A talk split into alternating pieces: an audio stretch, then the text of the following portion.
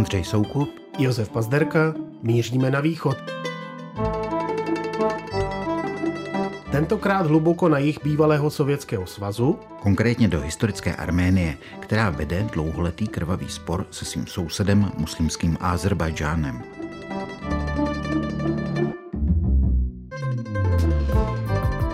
Prvního ledna 2024 přestal oficiálně existovat mezinárodně neuznaný státní útvar Náhorní Karabach, neboli Republika Arcach na Jižním Kavkaze.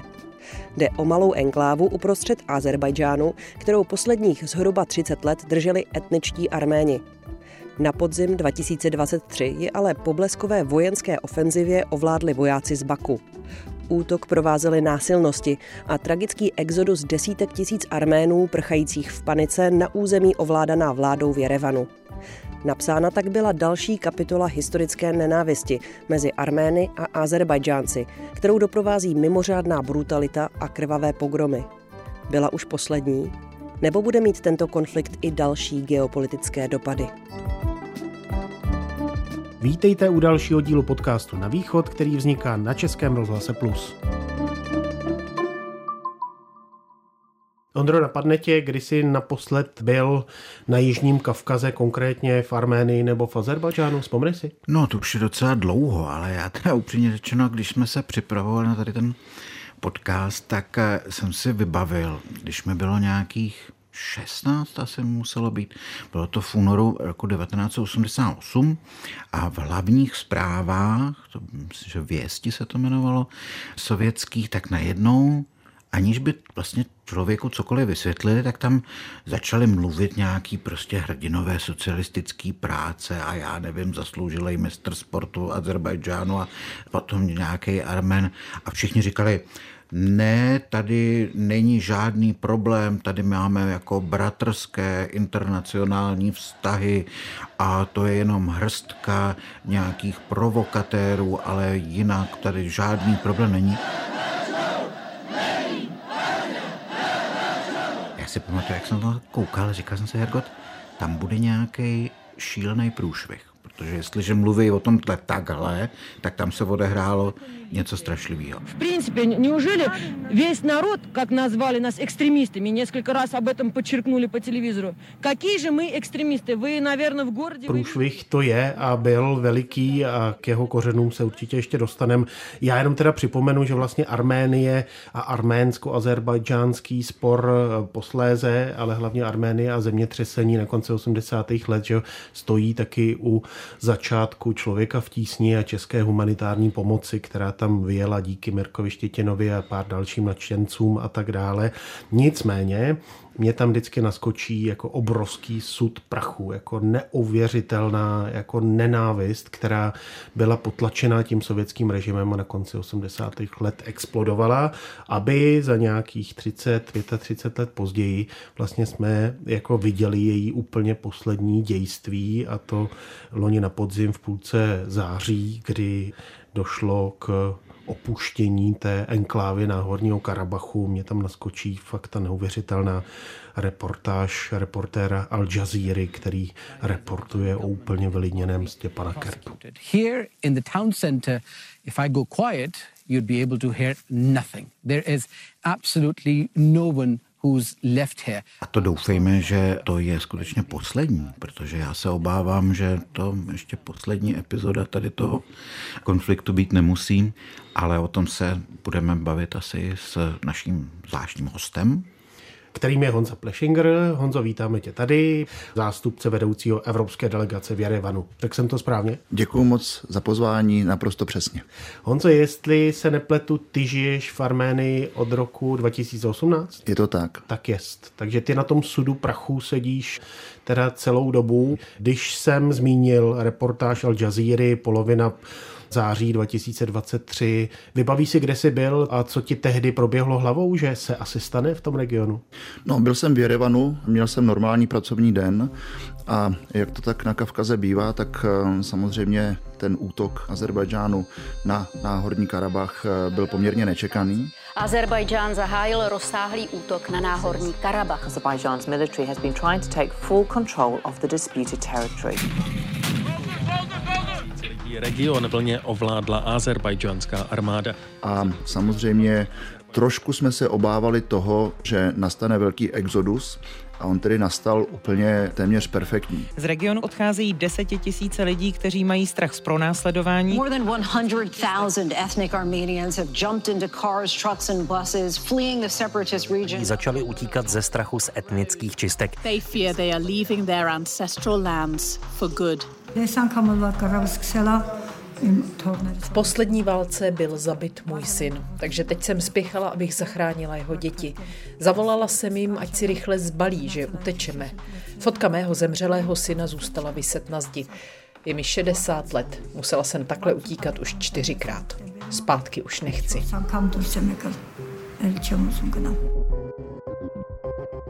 Těch Arménů, kteří zůstali v Náhorním Karabachu, něco mezi 15 a 50.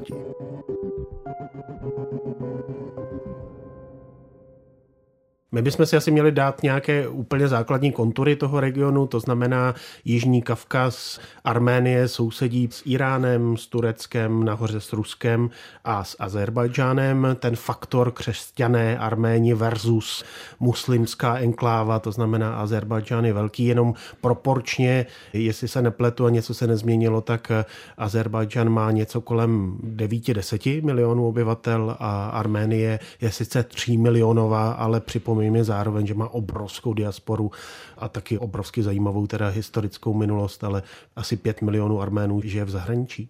Je to tak, ta arménská diaspora navíc je velmi rozsáhlá, co se týče rozšíření ve všech možných zemích světa a těch diaspor je vlastně několik.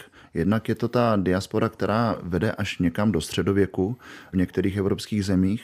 Pak je diaspora, která je postgenocidní, vlastně po roce 1915, kdy ti lidé utíkali teda zejména na Blízký východ a postupně potom i do Francie, do Ameriky. To je genocida nebo masakr ze strany Turecka, připomeňme, během první světové války. A pak ještě rozpad Sovětského svazu a velké ekonomické potíže a ta válka vedly k tomu, že mnoho Arménů dnes žije v Rusku, kde ta diaspora je až 2 milionová, ale tam je zajímavé, že i ta azerbajdžánská diaspora v Rusku existuje a není úplně nevýznamná. Teď pojďme se vrátit ještě teda k tomu Karabachu. A Karabach je taková malá arménská výspa historická uprostřed území Azerbajdžánu. Nikdy vlastně nebyla uznána za součást Arménie, ale jako autonomní oblast s převážně arménským obyvatelstvem byla od počátku jako včleněna do Azerbajdžánu, ale samozřejmě pro obě strany, jak pro Armény, tak pro Azerbajdžánce představuje Holy Grail, svaté místo, jako pro Armény, Azerbajdžánce, všichni. Je to trošku jako Kosovo, ne? Jako Srbové, Albánci, jakože jestli pustíme tohle území, tak se úplně rozpadne naše státnost, teda zejména asi Arménci. Tak Honzo, to si to budeš asi pamatovat lépe. Já si pamatuju, že přece, když vznikal Sovětský svaz, tak vlastně nebylo úplně jasné, komu bude Karabach patřit, že? Tam se byly nějaká dlouhá jednání a chvilku to vypadalo, že by to vlastně mohlo být arménské. Tam vlastně došlo k zajímavému momentu. My vždycky říkáme, že ty hranice v Sovětském svazu byly určovány ad hoc podle principu rozděl a panuj. Ale tady došlo k tomu, že vlastně bolševici se báli Atatürkova Turecka.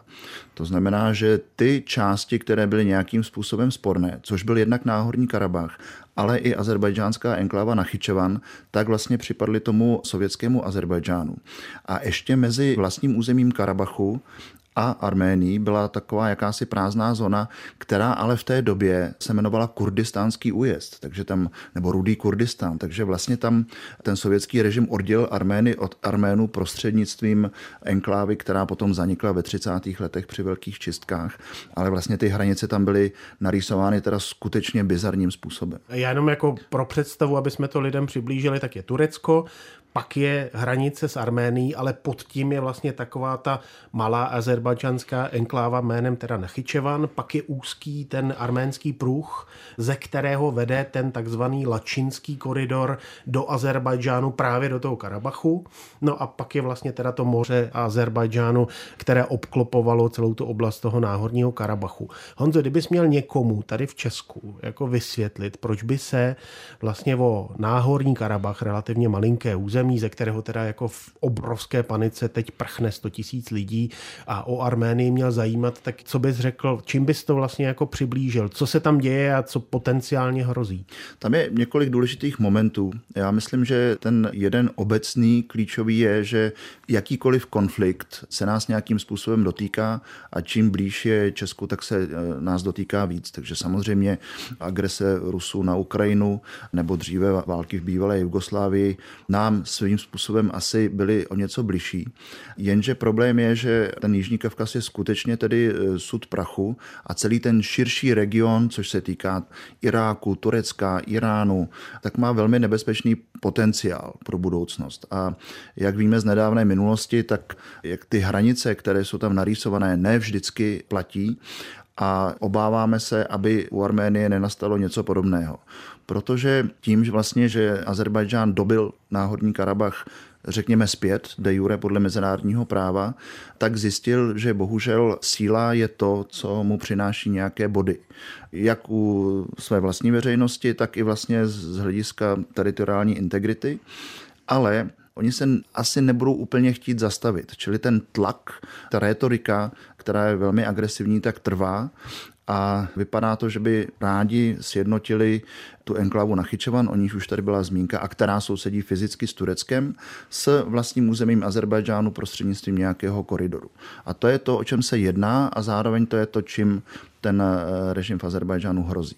Já když jsem se díval na ty obrázky z té poloviny září 2023, tak mě teda úplně dostalo to, jak se jako desítky tisíc lidí vydají okamžitě, jako naskočí do těch aut a úplně v panice prchají. Tam někteří reportéři popisovali situace, kdy tam rodili v těch autech matky a kdy tam umírali starý lidi, protože prostě ten Lačinský koridor byl úplně ucpaný. Jako odkud se bere takováhle ta úplná panika z toho, jako teď sem teda ty Azeři jako přijdou, furt tam slyšíme ujištění, že se vlastně nic nestane, že bude garantována svébytnost a tak dále. Kde v těch lidech jako vlastně se bere ten bytostný strach až panika, že se během 1-2 dnů jako desítky tisíc lidí v panice jako řítějí někam? Tak tam vlastně došlo k několika důležitým událostem. Jednak Náhorní Karabach už prožil válku v roce 2020, kdy to území, které kontrolovali Arméni, tak se značně smrsklo. A kontrolovali ho jednak Arméni, ale také Rusové. Tam byly rozmístěny ruské jednotky, které vlastně v tom září 2023, a teď záleží na úhlu pohledu, buď selhali, anebo velmi jaksi cíleně neudělali vůbec nic.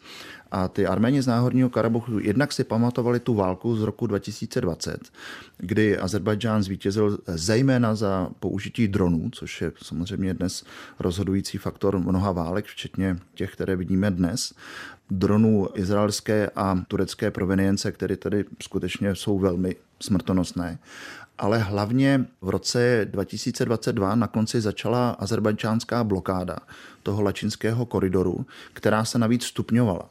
Takže oni posledních 9 měsíců žili skutečně tedy z nějakých posledních výdobytků svého malého zemědělství a hrozilo, že tam začne hlad. A další faktor, který někdy máme tendenci trošku podceňovat, jsou sociální média. A Arméni, respektive na Jižním Kavkaze je velice důležitá síť, ten ruský Telegram. A Arméni samozřejmě četli, co si mezi sebou píší Ázerbájdžánci na těch sociálních médiích a to byly tedy velmi tvrdé výhrušky, které já osobně, kdybych byl karabašský Armén, tak neudělám nic jiného, nezůstanu ve Stepanakertu ani minutu a sebral bych se a odjel. Takže já jsem to čekal, nečekal jsem, že to bude až v takové míře, protože přece jenom existovali Arméni v Náhorním Karabachu, kteří nějakým způsobem spolupracovali s tím ázerbájdžánským režimem, i když jich bylo málo, ale skutečně doslova všichni se sebrali a odjeli během těch pár dnů, jak jim to Lačinský koridor dovoloval. Já bych jenom, protože my tady teďka trošku skáčeme tam a zpátky v těch dějinách, tak já bych jenom krátce to zesumíroval. Ta válka o Náhorní Karabach, ta úplně první, tedy v roce 1991, tak vlastně skončila vítězstvím arménské strany, porážkou tedy Ázerbájdžánců, kvůli tomu padla vláda v Baku a tak dále. I tam mimochodem byli ruští takzvaní mírotvorci, byť tedy mnoho toho tedy nezmohli. Já jsem kdysi jednou jel ve vlaku s chlapikem, který tam právě byl, a on říkal, no to bylo bezvadný, no na jednom kopci byli Arméni, na druhém kopci byli Ázerbájdžánci, my jsme byli dole v údelí a oni se takhle přes nás to stříleli, nemohli jsme dělat jako úplně ani nicméně, co je... A jenom Ondro vsuvka, tenhle konflikt, který končí 94, to už je milion uprchlíků, že jo, nějakých 700 000 Ázerbájdžánců, který prchají z Arménie a 300 000 nebo 350 000 obráceně Arménů z Ázerbájdžánu a kolik 40 000 mrtvých a to jako teda místama jakože rozsekaný sekerou, upálený, že ty masakry, to je úplně jako zvířecí, jo, takže to zděšení z toho, to je mimochodem, že to taky způsobil teda rozpad Sovětského svazu, jako tenhle sud prachu, takže z toho úplně jako vyděšení, co se tam děje a tohle, tak to je vsuvka pro kontext. Že? Přesně a výsledkem bylo ovšem to, že nejen, že tedy Arméni uhájili tu území Náhorního Karabachu jako takového, ale ještě okupoval vlastně několik 7 dalších okresů, ze kterých vlastně naopak prchli všichni ty Azerbajdžánci. To bylo prostě prázdný. Chtěli vyjednávat, že to těm Ázerbájdžáncům vrátí za nějaké garance bezpečnosti, ale postupně to vlastně už se tam začaly usidlovat ty lidi, když jsem tam byl naposled, tak to jsme tam jeli třeba hodinu a jestli jsme potkali jednoho pasáka koz, tak to bylo jako všechno. A v tom roce 2020 vlastně k čemu došlo, bylo, že ázerbájdžánská armáda vlastně dobyla zpátky tady těch 7 okresů a vlastně jednalo se dál, byť tedy bylo jasné, že vojensky je ten Karabach prostě nehájitelný.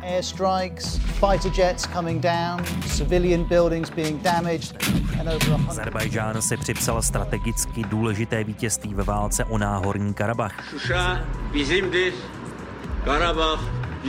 Válka v Náhorním Karabachu přináší nesmírné utrpení tamnímu civilnímu obyvatelstvu. Raketa prorazila zeď, vytloukla všechna okna a vyděsila děti. Peace agreement ended 6 weeks of fighting in and around Nagorno-Karabakh and it was clear from the reaction in both. Mimochodem jakože psychologicky, on se tady už o tom mluvil, jo, jako o té historii a o tom arménském pocitu, že je to moře těch muslimů už zase jako obklopuje, tak vlastně jako vidíš za tyhle roky, že od těch 90. let, jak se vlastně ta rovnováha vychyluje v neprospěch té Arménie, která na konci 80. začátku 90. let přece jenom jako i ty kontakty v Moskvě a různě mezinárodně, že ho jako dokázala líp lobovat, tak teď se to přetáčí.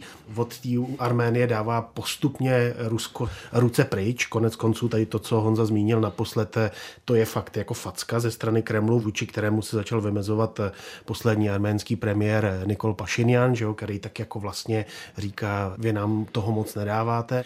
No já musím říct, že vlastně příchod Nikola Pašinjana k moci je důležitý. To je pro mě 2018. Při něčem, čemu vlastně on sám dal název sametová revoluce, takže to má i nějaké konotace jako s naší historií. A samozřejmě Kreml nesnáší jakékoliv barevné revoluce, takže i když se Nikol Pašinjan snažil zavděčit Kremlu a dokonce udělal i některé kroky, které ten předchozí režim nedělal, tak on nikdy opravdu jako neměl důvěru v Kremlu a to bylo vidět od začátku. A ta válka v roce 2020 nepřišla úplně zčista jasná, i když to bylo trošku překvapení. Ale co bylo zajímavé je, jak dobře organizovaná byla ta mise ruská, která okamžitě začala nalítávat Ilyushiny 76, okamžitě začaly přistávat helikoptéry. A když to vidíme vlastně prismatem té dnešní války ruské, té agrese na Ukrajině, tak je překvapivé, jak moc dobře to bylo připravené. Já tady nechci rozjíždět nějaké konspirace, ale vypadá to, že delší dobu se něco takového plánovalo. A vlastně to dostalo jednak Pašinjana do kleští, jak vnitřně, tam je velmi silná ta proruská opozice, tak z hlediska vnějších vztahů, kdy vlastně ta závislost na Rusku se ještě zvýšila. Energetická, ale taky mimochodem, že obrovský. Energetická, ekonomická, ale vlastně teď i ta vojenská se zvýšila ještě víc, než byla předtím, a to už Rusové v Arménii svoje základny měli. Ale zároveň vlastně bota ruského vojáka se odstla na teritoriu de jure Ázerbájdžánu. Čili Rusové dnes vlastně v rámci toho regionu Jižního Kavkazu stále mají svoje vojáky ve všech třech zemí, čili Arménii, Ázerbájdžánu a Gruzii. A zdá se, že to byl vlastně ten účel, protože skutečně nyní v tom září 2023 neudělali vůbec nic na pomoc civilnímu obyvatelstvu, absolutní nula, ale ty ruští vojáci tam zůstali a stále tam působí. Takže to vypadá jako nějaký taktický plán Kremlu, jak vlastně ještě rozšířit svoji působnost na Jižním Kavkaze.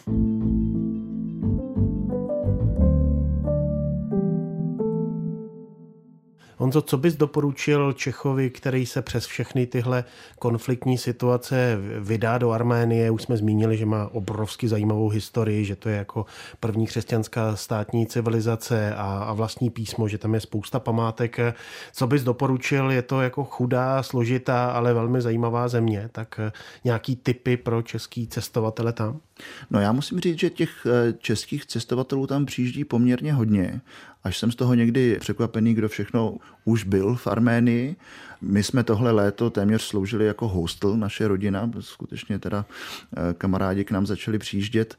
A je to jako z mnoha důvodů, protože ta země vzhledem jako ke své malé rozloze toho nabízí skutečně hodně. Jednak jsou tam ty staré křesťanské, ale i třeba muslimské památky. Jednak ta příroda je úžasná, hory jsou většinou sopečného původu, takže to nevypadá jako ten klasický Kavkaz, který svým způsobem připomíná Alpy, ale tady skutečně máte ty sopečné kužele a z Jerevanu můžete krásně vidět Ararat, který tedy už je na tureckém území, nicméně ten pohled je, říká se, z Jerevanu nejlepší. Arménie neleží u moře, ale má nádherné velké horské jezero Sevan, které teda přinejmenším pro utužilce je skutečně jako výzva. A lidi jsou velmi přátelští, velmi pohostinní. Občas, když jedete autobusem, tak se pohádají navzájem, kdo vás bude hostit. A mimo jiné třeba i kuchyně je výborná, což pozoruju sám na sobě, nicméně mohu vřele doporučit. Tak Honzo, děkujeme ti za návštěvu, určitě se nevidíme naposled, protože tvoje expertíza se netýká jenom Arménie, ale třeba taky Moldavska, byl jsi v Kosovu, byl jsi v řadě dalších konfliktních míst, tak se těšíme, že někdy se i k těmto teritoriím vrátíme. Přejeme ti šťastnou cestu zpátky do Arménie. Děkuji za pozvání. To je pro dnešek všechno. Tento i již odvysílané díly najdete v Audioarchivu Plusu, v aplikaci Můj rozhlas a dalších podcastových platformách. My oceníme s Ondrou vaše tipy, připomínky, opravy nebo možnosti dalších dílů. Pište nám na rozhlasové e-maily, osobní účty na sociální sítě X, donedávna Twitter nebo Facebooku. Děkujeme za vaši přízeň, opatrujte sebe i své blízké.